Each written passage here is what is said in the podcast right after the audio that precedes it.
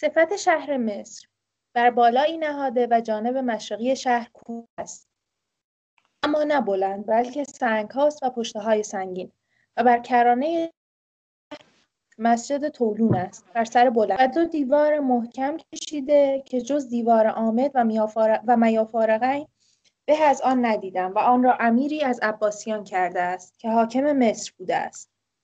و به روزگار حاکم و به الله که جد این سلطان بود فرزندان ابن طولون بیامدند و این مسجد را به سی هزار دینار مغربی با حاکم به الله فروخته و بعد از مدتی دیگر بیامده و مناره که در آن مسجد است به کندن گرفته. حاکم فرستاده است که شما مسجد را به من فروخته اید چگونه خراب می کنید گفتند ما مناره نفروخته ایم پنج هزار دینار به ایشان داده است و مناره, و مناره را هم بخریده. و سلطان ماه رمضان آنجا نماز کردی در روزهای جمعه. و شهر مصر از بیم آب بر, بر سر بالایی نهاده است و وقتی های بلند بزرگ بوده است همه را بشکستند و هموار کرده و اکنون آنچنان جایها را عقبه, عقبه گویند. و چون از دور شهر مصر را نگه کنند پندارند کوهی است و خانه هایی هست که چهارده طبقه از بالای یکدیگر است و خانه های هفت طبقه. و سقات شنیدم که شخصی بر بام هفت طبقه باغچه ای کرده بود و گوساله ای آنجا برده و پرورده تا بزرگ شده بود و آنجا دولابی ساخته که این گاو میگردانید و آب از چاه برمیکشید. و بر آن بام درخت های نارنج و ترنج و موز و غیره کشته و همه در بار آمده و گل و سفرغم ها همه نو کشته.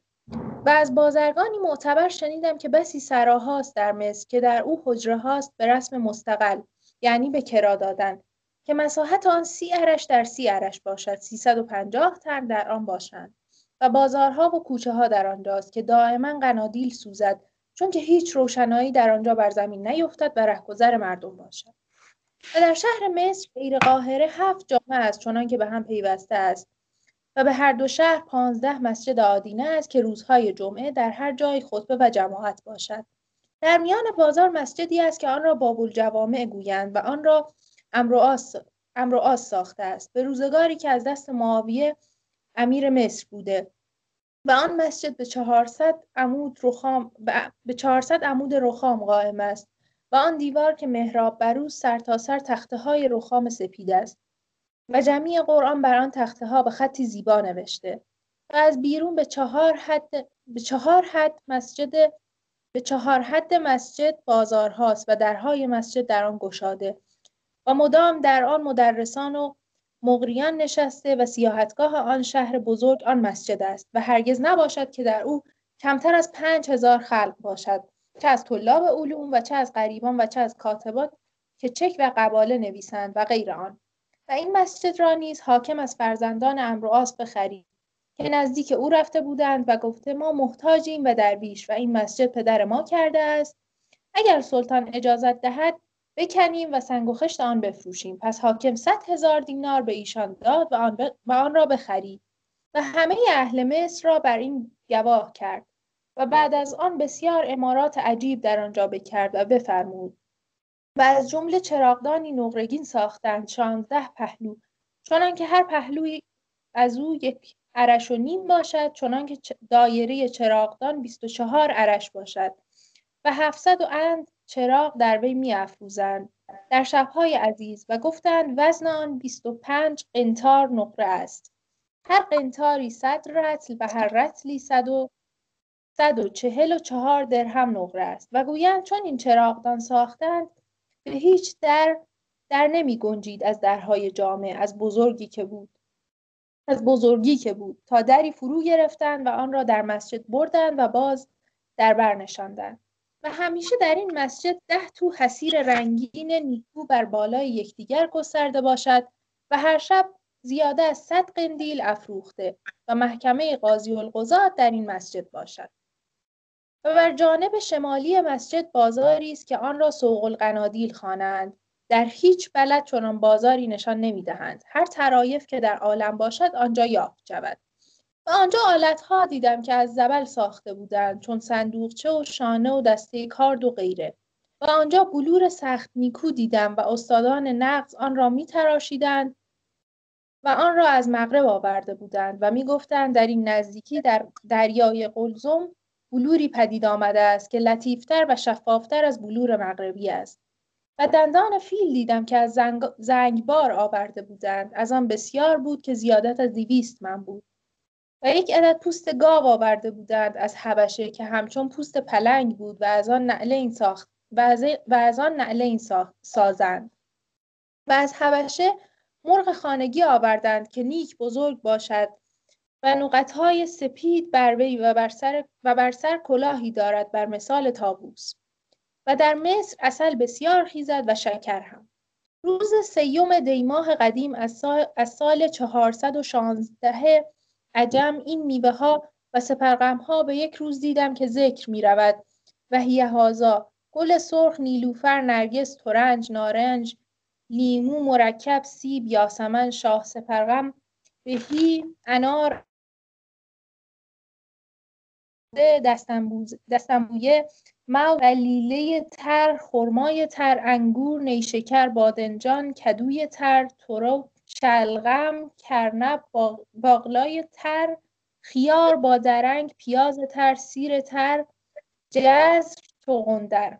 هر که اندیشه کند که این مرساد بگو. این که گفته بود اونجا آلت ها دیدم که از زبل ساخته بودن زبل رو من نگاه کردم دو تا معنی داره. یکی کاسه لاکپشت و یکی گوشماهی. این هم با حاله که حالت های اونها از اون کاسه پشت لاکپشت زبل با زاد با رزه بود؟ نه با زال دالزال آها. جالب بود. جزر یعنی چی با رزه؟ سیر تر جزر یا جزر شغندر نه فلان.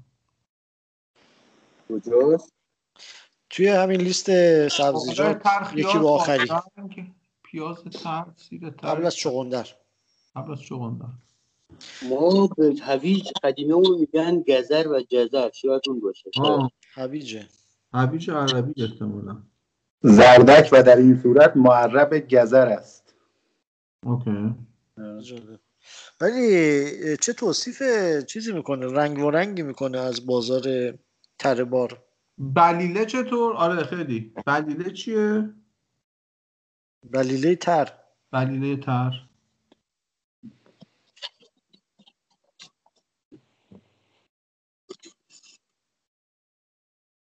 میگه میوه ثمر میوه درختی شبیه حلیله با پوست خاکستری یا زرد رنگ اوکی حلیله هم من نمی‌دونستم. حالا ادامه بدیم.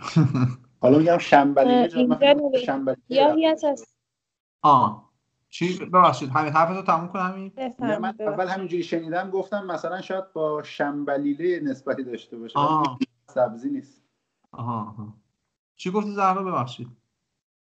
اینجا نوشته که گیاهی است از تیره نزدیک به تیره فرفیون و جز دو لپه های جدا گلبرگ مخصوص نواحی هاره و بومی هند است و میوه های آن به بزرگی بادام. ولی داره اوکی صداتم قطع شد. یه میوه که روی پوست است. اوکی پس یه, یه کلمه یعنی معادل چیز امروزی نیست. یه خودش. هم الان بهش میگن بلیله. مثلا امرود فکر کنم گلابیه درسته؟ آره فکر آره. خیلی خوب موزم که اینجا اومده دوباره کلمش. که علیم بادرنگ هم چیه؟ بادرنگ هم یه چیزیه بادرنگ فکر کنم نوع مرکباته. آه. اون بارهنگه. آه. دستنبو یه جور چیز دیگه مثل طالبیه. موزه طالبی مثلا اینجوری آره طالبیه. من, نه من فکر می‌کردم چیز همون بادرنگ همون دستنبوست ولی اینجا جدا نمیشه بادرنگ میگه بادرنگ واترنگ بادرنج بالنگ. همون. من فکر کنم بالنگه پس همون بالنگه. بالنگه آها. که باش مربا درست می‌کنن. آره جزء مرکباته. درسته. با پوستش بکنم مربا درست می‌کنم خودش خیلی تلخه. خب. ولی اینم جالب بود که مثلا می‌گفتن آقا مسجد و بابامون ساخته می‌خوایم بکنیم خشتاشو بفروشیم آره. داستان بوده. خب ادامه بدید. چقدر بالا پایین می‌کنی؟ بخون زهر جان ببخشید. هر اندیشه کند که این انواع میوه و ریاهین که بعضی خریفی است و بعضی ربیعی و بعضی سیفی و بعضی شتوی چگونه جمع بوده باشد همانا قبول نکند. و اما مرا در این قرضی نبوده و ننوشتم الا آنچه دیدم و بعضی که شنیدم و نوشتم عهده آن بر من نیست.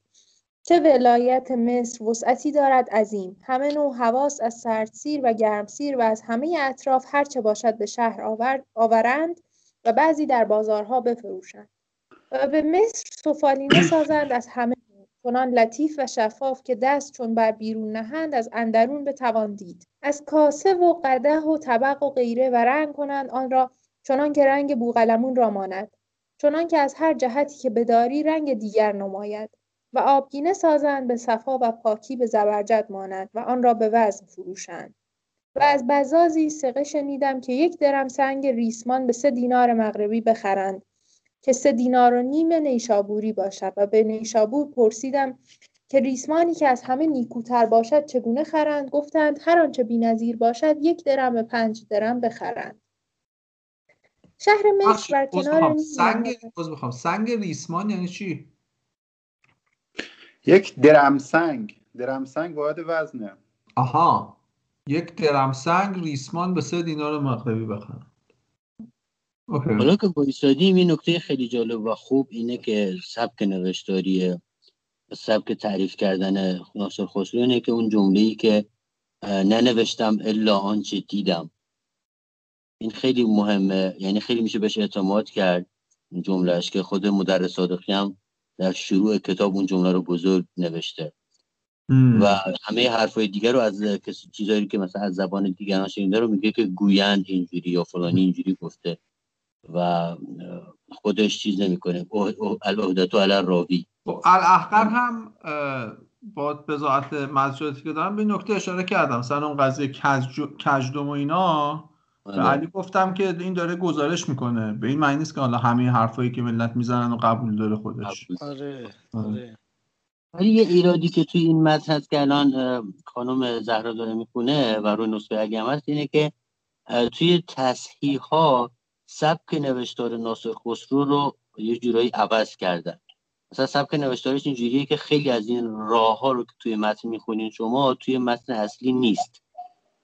ولی مثلا کاتب اومده یا مصحح اضافه کرده این راه ها یا یه چند تا چیز دیگه شبیه به این هم بود که حال توی معنا اتفاقی نمیفته ولی سبک نوشتار رو متفاوت کرد. بسیار عالی. ادامه بدید لطفا. یه صفحه دیگه. شهر مصر بر کنار نیل نهاده است به درازی و بسیاری کوشکها و منظرها چنان است که اگر خواهند آب به ریسمان از نیل بردارند. اما آب شهر همه سقایان آورند از نیل. بعضی به شطور و بعضی به دوش و سبوها دیدم از برنج دمشقی که هر یک سی من آب گرفتی و چنان بود که پنداشتی زرین است. یکی مرا حکایت کرد که زنی است که پنج هزار از آن سبو دارد که به مزد می‌دهد. هر سبوی ماهی به یک درم و چون باز سپارند باید سبو درست باز سپارند. و در پیش مصر جزیره در میان نیل است که وقتی شهری کرده بودند و آن جزیره مغربی شهر است و در آنجا مسجد آدینه ای است و باغ و آن پاره سنگ بوده است در میان رود. و این دو شاخ از نیل هر یک را به قدر جیهون تقدیر کردم اما بس نرم و آهسته می رود و میان شهر و جزیره جسری بسته, جسری بسته است. به سی و شش پاره کشتی و بعضی از شهر دیگر سوی آب نیل است و آن را جیزه خوانند و آنجا نیز مسجد آدینه ای است اما جسر نیست. به زورق و معبر گذرند و در مصر چندان کشتی و زورق باشد که به بغداد و بصره نباشد. خیلی ممنون. مرسی. مرسی. این جیزه فکر کنم همونجاست که اهرام هست. اهرام اون وره چیزه نمی‌دونم من فکر می‌کنم این کلمه جیزه رو من در مورد چیز شنیدم. حالا فکر می‌کنم فکر کنم جیزه یه قبرستونی هستش ولی مطمئن نیستم اهرام کدوم ولی الان نقشه نگاه چی چی چی؟ کلا همین مثلا برنامه هایی که مریم نگاه می‌کنم می‌بینم Pyramid of Giza میگن. آفرین. Pyramid of Giza دقیقا. آها. سلام عارفه. آره منم توی موزه ها دیدم این اسمشو پس همونه که. خب حمید آقای اسکری شما اه، و در مصر چندان کشتی و زورق باشد که به بغداد و بصره نباشد. اهل بازار مصر هرچه فروشند راست گویند. و اگر کسی به مشتری دروغ گوید او را بر شطوری نشانده زنگی به دست او دهند تا در شهر میگردد. و زنگ می جنباند و منادی می کند که من خلاف گفتم و ملامت می بینم و هر که دروغ گوید صدای او ملامت باشد. و در بازار آنجا از بقال و عطار و پیلهور هر چه فروشند باردان باردان آن از خود بدهند. نمی‌دونم باردان یعنی چی اینجا؟ اگر زجاج باشد و اگر سفال و اگر کاغذ. فی جمله احتیاج نباشد که خریدار باردان بردارد. باردان. ظرفشو آره. یه ظرف مثلا سطل نباید ببری ماست بگیری. خودشون بله. میدن. و روغن چراغ آنجا از تخم ترب و شلغم گیرند و آن را زیت هار گویند و آنجا کنجد اندک باشد و روغنش عزیز و روغن زیتون ارزان بود. پسته گرانتر از بادام است و مغز بادام ده من از یک دینار نگذرد. و اهل بازار و دکانداران بر خران, بر خران زینی نشینند که آیند و روند از خانه به بازار و هر جا بر سر کوچه ها بسیار خران زینی آراسته داشته باشند که اگر کسی خواهد برنشیند و اندک کرایه می‌دهد. و گفتند پنجاه هزار بهیمه زینی باشد که هر روز زین کرده به کرایه دهند. و بیرون از لشکریان و سپاهیان بر اسب ننشینند. یعنی اهل بازار و روستا و محترفه و خاجگان و بسیار خر ابلق دیدم همچون اسب بل لطیفتر. و اهل شهر عظیم توانگر بودند در آن وقت که آنجا بودم.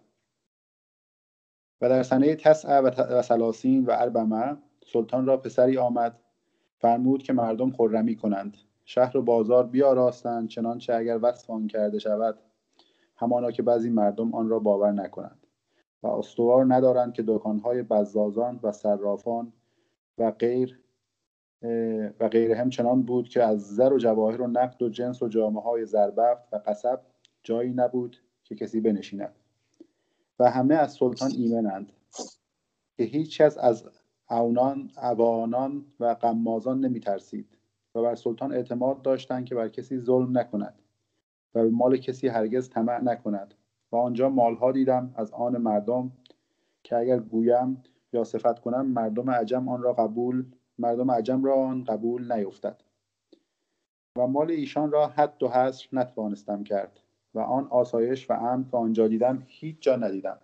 و از آنجا شخصی ترسا دیدم که از متولان مصر بود چنانچه چنان که گفتند کشتی ها و مال و ملک او را ملک او را قیاس نتوان کرد. غرض آن که یک سال آب نیل وفا نکرد و قله گران شد. وزیر سلطان این ترسا را بخواند و گفت سال نیکو نیست و بر دل سلطان جهد رعایا بار است. تو چند قله توانی بدهی؟ خواه به بها. خواه به قرض ترسا گفت به سعادت سلطان و وزیر من چندان قله مهیا دارم که شش سال نان مصر بدهم. و در این وقت لامحاله چندان خلق در مصر بود که آنچه در نیشابور بود خمس ایشان به جهد بود. و هر که مقادیر داند معلوم او باشد که کسی را چند مال باید تا قله او این مقدار باشد. و چه ایمن رعیتی و عادل سلطانی بود که در ایام ایشان چنین حالها باشد و چندین مالها. که نه سلطان بر کسی ظلم و جور کند و نه رعیت چیزی پنهان و پوشیده دارد. و از آنجا کاروانسرایی دیدم که دارالوزیر می‌گفتند و در آنجا قصب فروشند و دیگر هیچ. و در اشکوب زیر خیاطان نشینند و در بالای و در بالای رفاعان. از تیمبان پرسیدم که اجره اجره این تیم چند است؟ گفت هر سال 20 هزار دینار مغربی, مغربی بود. اما این ساعت گوشه ای از آن خراب شده است. امارت می کنند هر ماه یک هزار دینار حاصل کند یعنی دوازده هزار دینار. و گفتند که در این شهر بزرگتر از این و مقدار این دویست خان باشد. ببخشید. این کلمه تیم و من جدا نشده بودم تا حالا. تیم چه؟ مثلا زیاد شنیدم ولی تیم نشنیده بودم. بله. عادت ایشان چنین بود که سلطانی که سلطان در سالی به دو عید خان نهد و بار دهد خواص و عوام را. آنکه خواص باشند در حضرت او باشند و آنچه عوام باشند در دیگر سراها و مواضع و من اگرچه بسیار شنیده بودم هوس کرد هوس بود که به رأی العین ببینم. با یکی از دبیران سلطان که مرا با او صحبتی اتفاق افتاده بود و دوستی پدید آمده گفتم من بارگاه ملوک و سلاطین عجم دیدم. چون بله. واسه اینکه چون کلمه به هر حال نسبتا مهمی بود و داره ثبت میشه تیم یعنی کاروانسرا و به معنی حجره کاروانسرا هم هست تیمچه هم یعنی کاروانسرای کوچیک دیگه. نه. ده خدا. ببخشید. گفتم من بارگاه ملوک و سلاطین عجم دیدم چون سلطان محمود غزنوی و پسرش مسعود. ایشان پادشاهان بزرگ بودند با نعمت و تجمل بسیار. اکنون می‌خواهم که مجلس امیرالمؤمنین را هم ببینم. او با پردهدار که صاحب الستر می‌گویند بگفت سلطان رمضان سنه اربعین و اربعمه که مجلس آراسته بودند تا دیگر روز که عید بود سلطان از نماز به آنجا آید و به خان بنشیند مرا آنجا برد. چون از در سرای چون از در سرای به درون شدم امارتها و صفه ها و ایوانها دیدم که اگر وصف آن کنم کتاب به تطویل انجامد. دوازده قصد در هم ساخته همه مربعات که هر یک که می‌رفتم از یکدیگر نیکوتر بود و هر یک به مقدار صد عرش در صد عرش. و یکی از این جمله چیزی بود شست اندر شست عرش و تختی به تمامت عرض خانه نهاده به علو چهار گز از سه جهت. آن تخت همه از زر بود. شکارگاه و میدان و غیره بر آن تصویر کرده و کتابتی به خط پاکیزه بر آنجا نوشته. و همه فرش و طرح که در این حرم بود همه آن بود که دیبای رومی و بوغلمون به اندازه هر موضعی بافته بودند و دارفسینی مشبک از زر بر کنارهای آن نهاده که صفت آن نتوان کرد.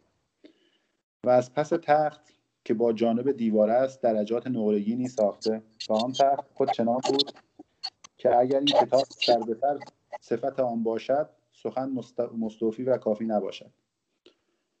گفتند پنجاه هزار من شکر راتبه آن روز باشد که سلطان خان نهد آرایش خان را درختی دیدم چون درخت ترنج و همه شاخ و برگ و بار آن از شکر ساخته و اندرو هزار صورت و تمثال ساخته همه از شکر. خب خیلی ممنون. خواهش من یه مقداری نمی‌دونم صدات م... مشکل داره. یه نویزی میاد. بکنم اسپیکر باشه. عارف جان بفهمید شروع بشه. من هر کاری کردم این دکمه دستم فعال نشد. اون جمله که میگی من بارگاه ملوک و سلاطین عجم دیدم چون سلطان محمود غزنوی و پسرش مسعود اینو مدرس صادقی توی مقدمهش میگه یه احتمال اینه که ناصر خسرو در دربار محمود و مسعود هم بوده شاید یه شغل دبیری دیوانی هم داشته. ما نشانه براش توی متون دیگه نداریم. و ممکن هم هست که ناصر خسرو اینجا لاف اومده باشه. برای اینکه بتونه یه بهانه‌ای داشته باشه که بتونه مجلس امیرالمومنین رو ببینه یه خالی بسته که مثلا آقا من اونجا دیدم می‌خوام اینو ببینم مقایسه کنم. به هر حال هر دو تا من, من قبول ندارم من قبول ندارم. ببین اینکه سال 437 کار دیوانی داشته تو مرو یه دفعه از چیز سبز نشده که از زمین سبز نشده که باید قبلش تو دستگاه غزنوی بوده باشه که بعد منتقل شده باشه به چیز دیگه. منتقل شده باشه به سلجوقیا. می‌دونی؟ ابتدا تغرل مثلا اون موقع که این شروع می‌کنه به سفر تغرل مثلا تغرل و داوود و اینا هنوز 4 5 ساله که اومدن تو خراسان. خب. قاعدتا اه، دستگاه دیوانیشون همون دستگاه دیوانی چیزن دیگه غزنویان دیگه. یعنی که این تو دستگاه دیوانی غزنوی بوده و حالا مثلا توی چه می‌دونم تو مرو بوده یا هر جایی بالاخره تو بعضی جشنای چیزا بوده. محتمل. محتمله. آره. احتمال بیشتر همینه که میگی. دقیقا. آره چون حالا توی داستان در واقع بیهقی نبود به خاطر اینکه بیهقی اون در واقع از بیت خبر می‌داد. حالا اینا مثلا استاندار بودن. شاید مثلا یکی دو بار مثلا آره دیگه مثلا مستوفی و اینا بوده به پول دستش بوده. چون آره. وقتی که می‌خواست چیز کنه رفت پولش تنخواهش رو تصفیه حساب کرد دیگه. آره. اون حلقه اول نبوده مثل بیهقی که توی آره. چیزا باشن. حلقه دوم بونصر مشکان براش درد دل کنه. آره. اونا دیگه تو مغز مغز استخوان نظام بودن. این الان متولد 394 اه، ناصر خسرو هجری قمریه. یعنی در 437 اه، شده 46 میشه 43 سالش.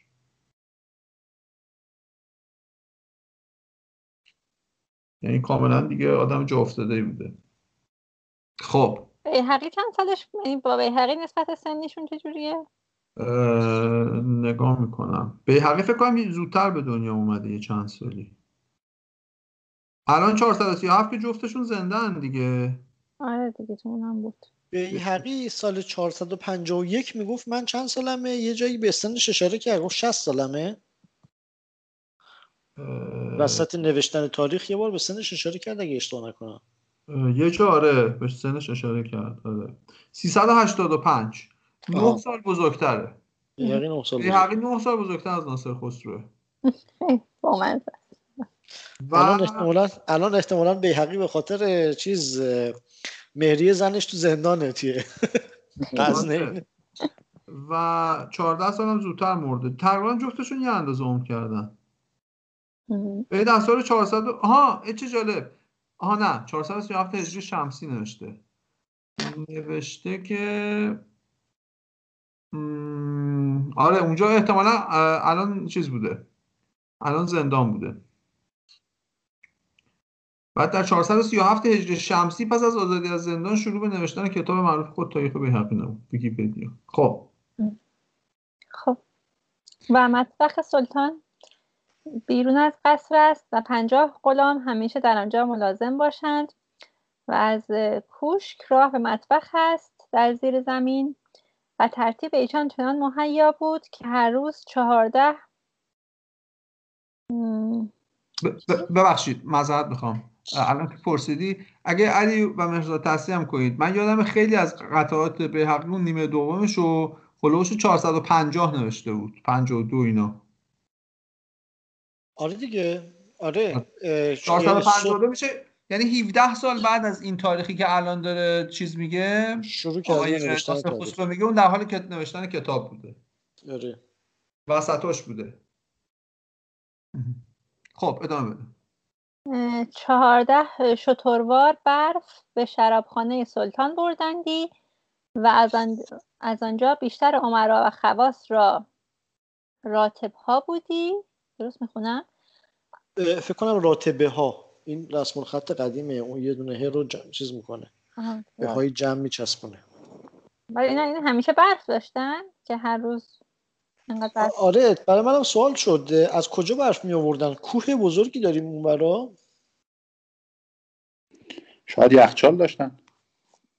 دو جا رو دیشب اشاره کرد یه جا رو. گفت فلانجا برف میباره.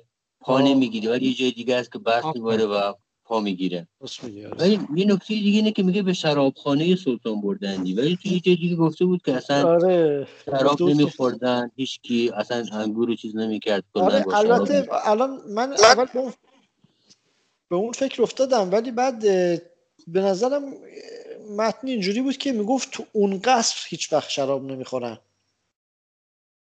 قصر موزول دینلا که معروف موزول دینلا که اگر این سلطان همون باشه کلا در دوران اون خیلی احکام سنگین رعایت می‌شد احکام اینجوری. آره، کلا شراب ممنوع بوده.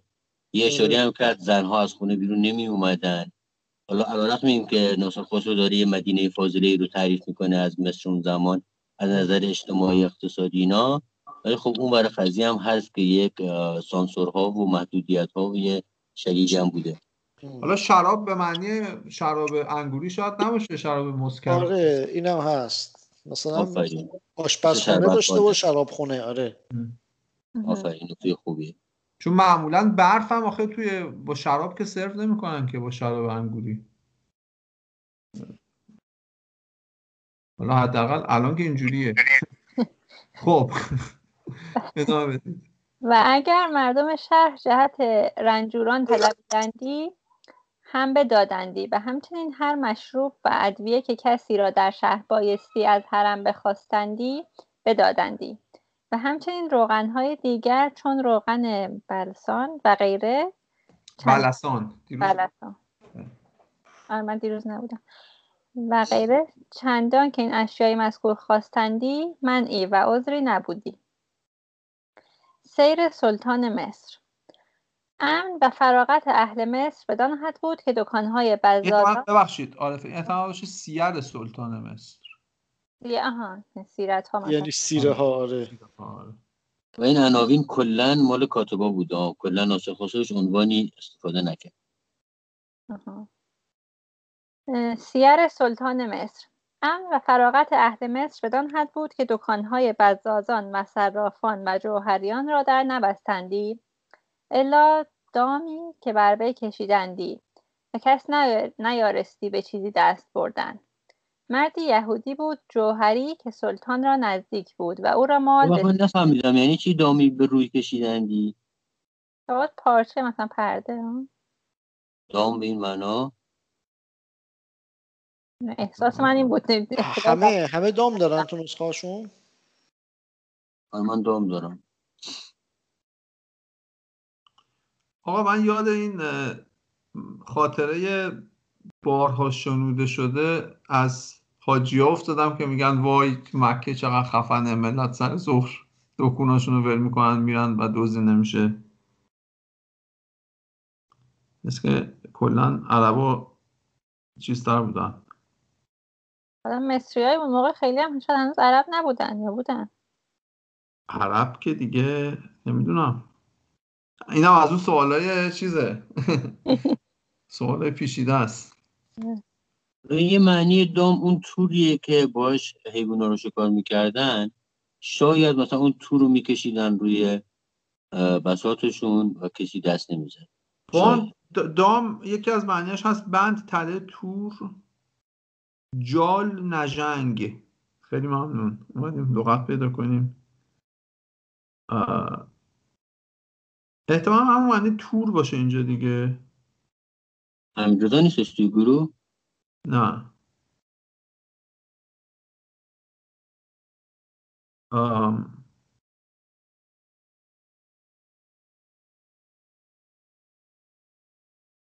خب. حالا به هر حال معنیش مشخصه دیگه. بفهم. خب مردی یهودی بود جوهری که سلطان را نزدیک بود و او را مال بسیار بود و همه اعتماد جوهر خریدن بر او داشتند. اون موقع هم تقلبی معلومه بوده. روزی لشکریان دست بر این یهودی برداشتند و او را بکشتند. چون این کار بکردند از قهر سلطان بترسیدند و بیست هزار سوار برنشستند و به میدان آمدند و لشکر به صحرا بیرون شد و خلق شهر از آن بترسیدند. و آن لشکر تا نیمه روز در میدان ایستاده بودند. خادمی از سرای بیرون آمد و بر در سرای بایستاد و گفت سلطان میفرماید که به طاعت هستید یا نه. ایشان به یک بار آواز دادند که بندگانیم و طاعت دار اما گناه کرده ایم خادم گفت سلطان میفرماید که بازگردید. در حال بازگشتند و آن جهود مقتول را ابو سعید گفتندی پسری داشت و برادری. گفتند مال او را خدای تعالی دارد که چند است. و گفتند بر بام بر بام سرای سیصد تغار نقرگین بنهاده است.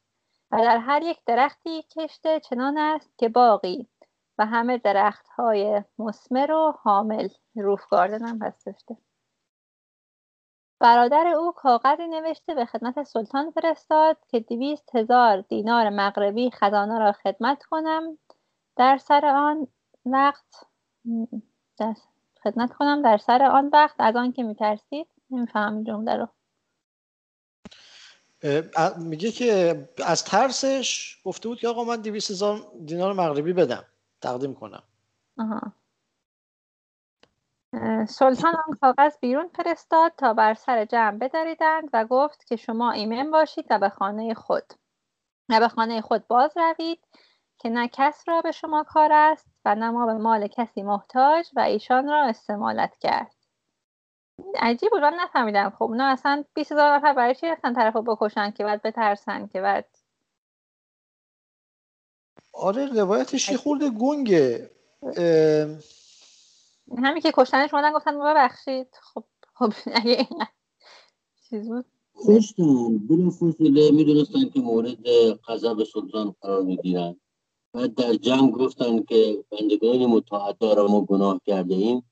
این که به گناه خودشون معترف شدن اینا گفته خلا باشه با تو کاری نداره این داداش یهودی ترسیده که نکنه همین بلا رو اینم بیارن گفت دویست هزار پول میدم به خزانه. یه جورایی مثلا مردم دست از سرش بردارن این موقع چی گفت لازم نیست این کارو بکنی. در امان.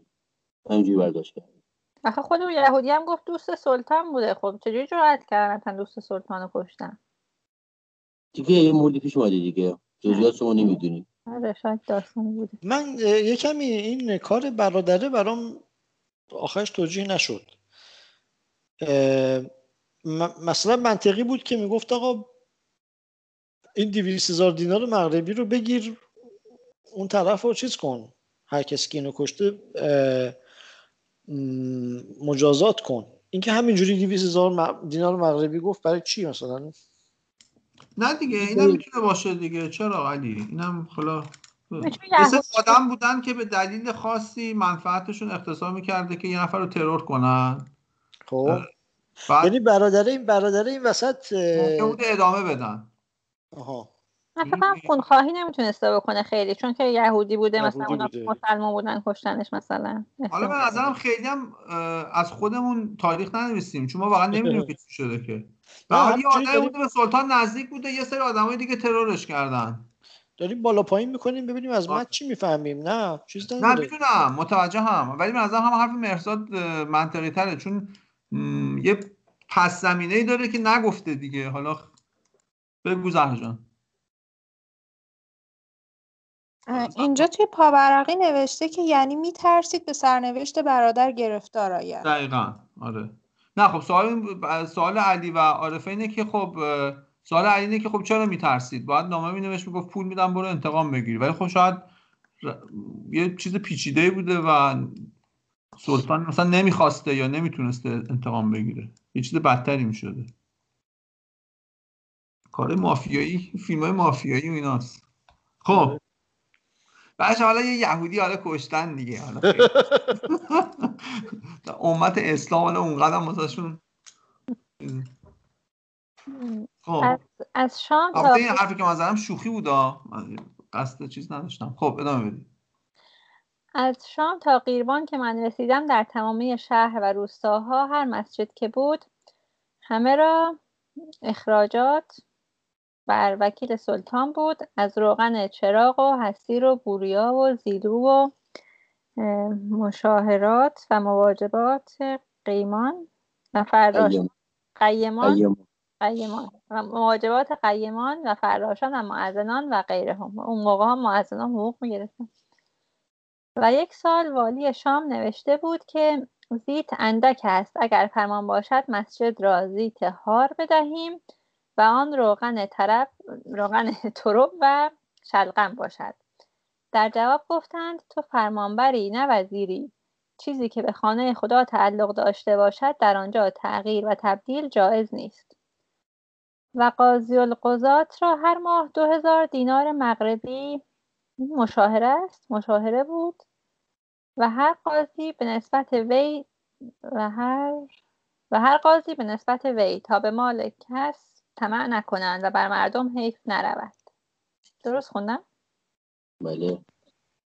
و عادت آنجا چنان بود که در عواست رجب مثال سلطان در مساجد بخواندندی که یا معشر المسلمین موسم حج می‌رسد و سبیل سلطان به قرار معهود با لشکریان و اسبان و شطور و زاد معد است و در رمضان همین منادی بکردندی.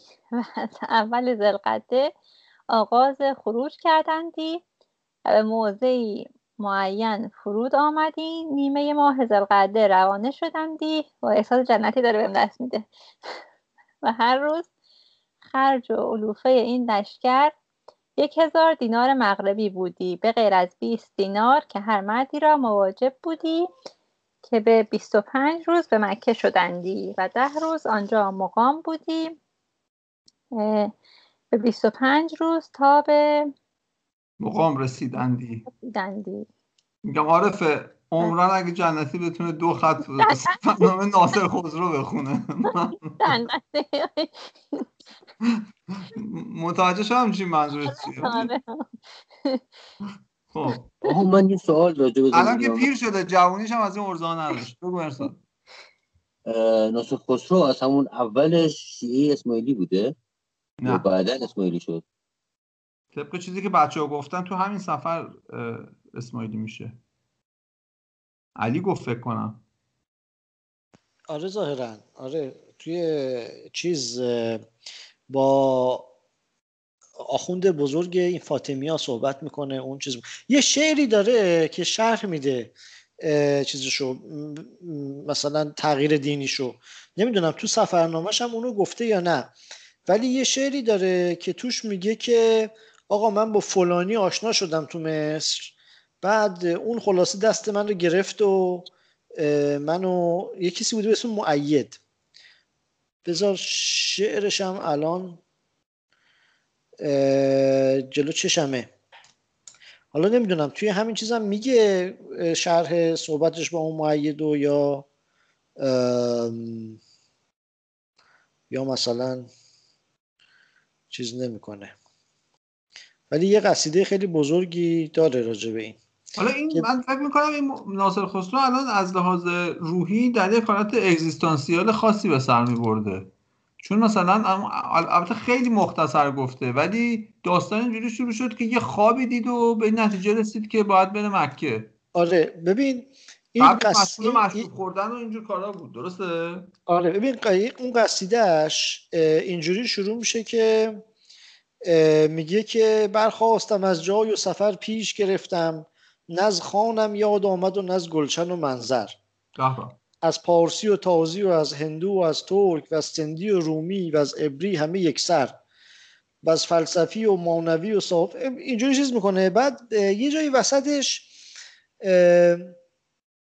می‌رسه به یه بذار اون بیتی که آقا این قصیده ها چقدر قشنگن. با اینکه مثلا شاعرانه نیست آدم دوست داره بخوندشون خیلی باشکوهن بخون. ادامه بده. من اون بیتش رو بعدا پیدا می‌کنم. باش. حتما الان بچه ها اومدن فکر کنم کم کم باید خب باشه پس. پس تا همینجا شما نگه دار لطفا. خیلی ممنون. شصت هزار دینار مغربی علوفه ایشان بودی غیر از تعهدات و سلات و مشاهرات و شطور که سقط شدی.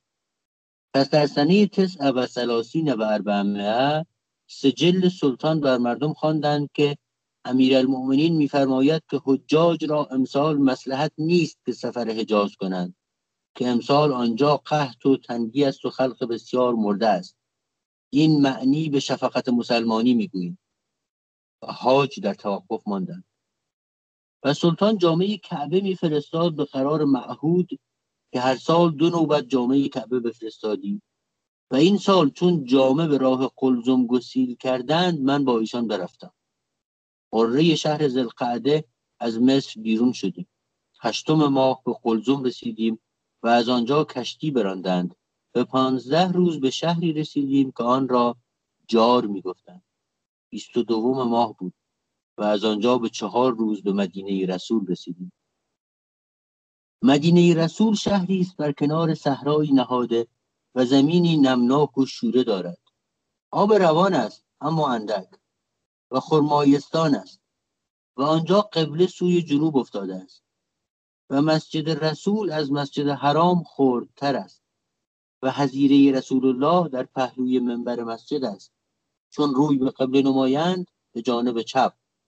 چنان که چون خطیب از منبر ذکر پیغامبر کند و صلوات دهد روی به جانب راست کند و اشاره به مقبره کند.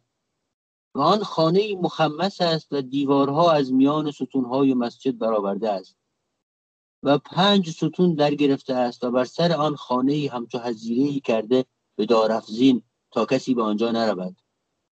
و دام در گشادگی آن کشیده تا مرغ بر آن نرود.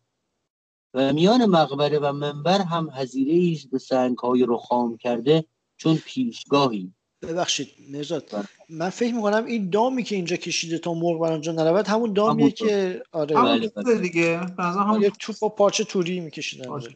آره. و آن را روزه گویند. و گویند آن بستانی از بستانهای بهشت است. چه رسول الله فرموده است بین قبری و منبری روزتون من ریاض الجنه. و شیعت گویند آنجا قبر فاطمه زهراست. و مسجد را دری است و از شهر بیرون سوی جنوب صحرایی است و گورستانی است. و قبر حمزه ابن عبدالمطلب آنجاست و آن موضع را قبور الشهدا گویند. پس ما دو روز به مدینه مقام کردیم و چون وقت تنگ بود برفتیم. راه سوی مشرق بود. به دو منزل از مدینه کوه بود و تنگنایی چون دره که آن را جحفه می‌گفتند. و آن میقات مغرب و شام و مصر است. و میقات آن موضع باشد که حج را احرام گیرند. و گویند یک سال آنجا حاج فرود آمده بودند. خلقی بسیار ناگاه سیلی درآمد و ایشان را هلاک کرد و آن را به این سبب جحفه نام کردند. و میان مکه و مدینه صد فرسنگ باشد. اما سبک است. و ما به هشت روز رفتیم. یک شنبه ششم ذوالحجه به مکه رسیدیم. به باب و صفا فرود آمدیم. و این سال به مکه قحط بود. چهار منان به یک دینار نیشابوری بود و مجاوران از مکه می رفتند و از هیچ طرف حاج نیامده بود. روز چهارشنبه به یاری حق تعالی به عرفات حج بگذاردیم و دو روز به مکه بودیم و خلق بسیار از گرسنگی و بیچارگی از حجاز روی بیرون بنهادند به هر طرف. و در این نوبت شرح حج و وصف مکه نمی‌گویم تا دیگر نوبت که به اینجا رسم. به نوبت دیگر شش ماه مجاور بودم و آنچه دیدم به شرح بگویم. و من روی به مصر نهادم چنان که هفتاد و پنجم روز به مصر رسیدم. و در این سال سی و پنج هزار آدمی از حجاز به مصر آمدند و سلطان همه را جامه پوشانید و اجرا داد تا سالی تمام که همه گرسنه و برهنه بودند. تا باز بارانها آمد و در زمین حجاز تعام فراخ شد. و باز این همه خلق را در خورد هر یکی جامه پوشانید و سلات ها داد و سوی حجاز روانه کرد. این سلات ها هم جمع بستن جمعه که از ویژگی های اون نوشتارهای سبک زمان و در رجب سنه اربعین و اربعمائه دیگر بار مثال سلطان بر خلق خواندند که به حجاز قحط است و رفتن حجاج مسلحت نیست. بر خویشتن ببخشایند و آنچه خدای تعالی فرموده است بکنند. اندر این سال نیز حاج نرفتند. و وظیفه سلطان که هر سال به حجاز فرستادی البته قصور و احتباس نبودی و آن جامعه کعبه و از آن خدام و حاشیت و آمرای مکه و مدینه و سلت امیر مکه و مشاهره او هر ماه سه هزار دینار و اسب و خلعت بود به دو وقت فرستادی. در این سال شخصی بود که او را قاضی عبدالله می‌گفتند و به شام قاضی بوده بود. این وظیفه به دست و صحبت او روانه کردند و من با وی برفتم به راه قلزم. معنای وظیفه رو هم که همه می‌دونن دیگه وظیفه گر برسد مصرفش گل است و نبید. گل است و نبید بفر و این نوبت کشتی به جار رسید 25 ذوالقعده و حج نزدیک. تنگ در آمده اشتری به پنج دینار بود به تعجیل برفتیم. هشتم ذوالحجه به مکه رسیدم و به یاری حق تعالی حج بگذاردم. از مغرب قافله عظیم آمده بود و آن سال به در مدینه شریفه عرب از ایشان خفارت خواست به گاه بازگشتن از حج و میان ایشان جنگ برخاست و از مغربیان زیادت از دو هزار آدمی کشته شد و بسی با مغرب نشدند. بدبختا آها. خفارت یعنی باج؟ نگاه کنه یه نفر فکر کنم. مزد بدرقگی مزد نگاهبانی. خفاره. و به همین حج از مردم خراسان قومی به راه شام و مصر رفته بودند و به کشتی به مدینه رسیدند ششم ذوالحجه ایشان را صد و چهل فرسنگ مانده بود تا به عرفات رسند. گفته بودند هر که ما را در این سه روز که مانده است به مکه رساند چنان که حج دریابیم هر یک از ما چهل دینار بدهیم. عرب بیامدند و چنین کردند که به دو و نیم ایشان را به عرفات رسانیده و زر بستاندند و ایشان را یک یک بر شتران جمازه بستند و از مدینه برآمدند و به عرفات آوردند. دو تن مرده بر آن شتران بسته بودند و چهار تن زنده بودند اما نیم مرده. نماز دیگر که ما آنجا بودیم برسیدند. چنان شده بودند که بر پای نمی توانستند استادند و سخن نیز نمی توانستند گفتند. حکایت کردند که در راه بسی خواهش به این اعراب کردیم که زر که داده ایم شما را ما را بگذارید که بیتاقت شدیم از ما نشنیدند و همچنان براندند. که جمله آن چهار تن حج کردند و به راه شام بازگشت. و من چون حج بکردم باز به جانب مصر برفتم که کتب داشتم آنجا و نیت باز آمدن نداشت و امیر مدینه آن سال به مصر آمد که او را بر سلطان رسمی بود و هر سال به وی دادی از آن که خیشاوندی از فرزندان حسین ابن علی داشت. من با او در کشتی بودم تا به شهر قلزم و از آنجا همچنان تا به مصر شدیم. در سنه اهدا و اربعین که به مصر بودم خبر آمد که ملک حلب آسی شد در سلطان. و او چاکری از آن سلطان بود که پدران او ملوک حلب بوده بودند. سلطان را خادمی بود که او را عمدت الدوله می گفتند و این خادم امیر مطالبیان بود و عظیم توانگر و مالدار بود. و مطالبی آنان را گویند که در کوههای مصر طلب گنج ها و دفینه ها کنند. و از همه مغرب و دیار مصر و شام مردم آیند و هر کس در آن کوه ها و شکسته های مصر رنج ها برند و مال ها صرف کنند ببخشید اینا پس اولین مصر شناسا و باستان شناسا بودن ها آره. خیلی جالبه. گنج و دفینه همین چیزای ف- مصر و باستانه بیشتری که مصر شناس و باستان شناس بودن راهزن بودن اومدن خ- اجهزه پیدا کنن مدل چیز بودن دیگه مدل ایندیانا جونز بودن. آره. چیز اومده قارت اومده بودن. منظورم اینه که اونجا توی مصر خب ت- فهمیدم. و گنجای خیلی شایانی وجود داشته واسه یه قارت کردن. در اون. صحراها بسیار آن بوده شناسای باشد بعدی هم کم از این کردن نداشتن آره. خب بسیار آن بوده باشد که دفاین و گنج ها یافته باشند و بسیار را اخراجات افتاده باشد و چیزی نیافته باشد. چه؟ می‌گویند که در این مواضع اموال فرعون مدفون بودند. و چون آنجا کسی چیزی یابد خمس به سلطان دهد و باقی او را باشد. غرض آن که سلطان این خادم را به آن ولایت فرستاد و او را عظیم بزرگ گردانید و هر اسباب که ملوک را باشد بداد از دهلیز و سراپرده و غیره و چون او به حلب شد و جنگ کرد آنجا کشته شد. اموال او چندان بود که مدت دو ماه شد که به تدریج از خزانه او به خزانه سلطان نقل می‌کردند. از جمله 300 کنیزک داشت اکثر ماهروی. بعضی از آن بودند که ایشان را به سریتی می داشت. سلطان فرمود تا ایشان را مخیر کردند. هر که شوهری می‌خواست به شوهری دادند و آنچه شوهر نمی‌خواست هر چه خواسته او بود تصرف ناکرده به او میگذاشتند تا در خانه خود می‌باشد و بر هیچ یک از ایشان حکمی و جبری نفرمود. ببخشید اون کلمه چی بود؟ اکثر ماهروی بودن بعضی آنها بودن که ایشان را چی می داشت؟ سریتی؟ یعنی چی؟ من. همبستری دارم ولی قاعدتا این تاثیر جدیده. نگاه کنیم این نفر. من نگاه می‌کنم. خب مرساد خیلی ممنون. اه، نگاه می‌کنیم. علی خودت بخون یه خورده.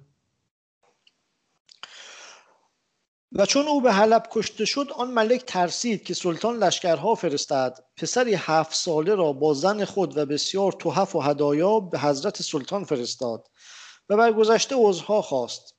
چون ایشان بیامدند قریب دو ماه بیرون نشستند و ایشان را در شهر نمیگذاشتند و تحفه ایشان قبول نمی کردند تا ائمه و قضات شهر همه به شفاعت به درگاه سلطان شدند و خواهش کردند که ایشان را قبول کردند. ببخشید با- بله. سریه یعنی کنیز. کنیز مخصوص همبستر شدن. یک دختر را جغتای به سریتی مخصوص کرد. جهانگشای جوینی. خوبه یه کلمه از جوانگورا یاد گرفتیم. این تیزر بود. خوبه. خب. stay tuned. آره. این کلمه قریب هم که الان داشتی تو همه ناصر خسرو قربه.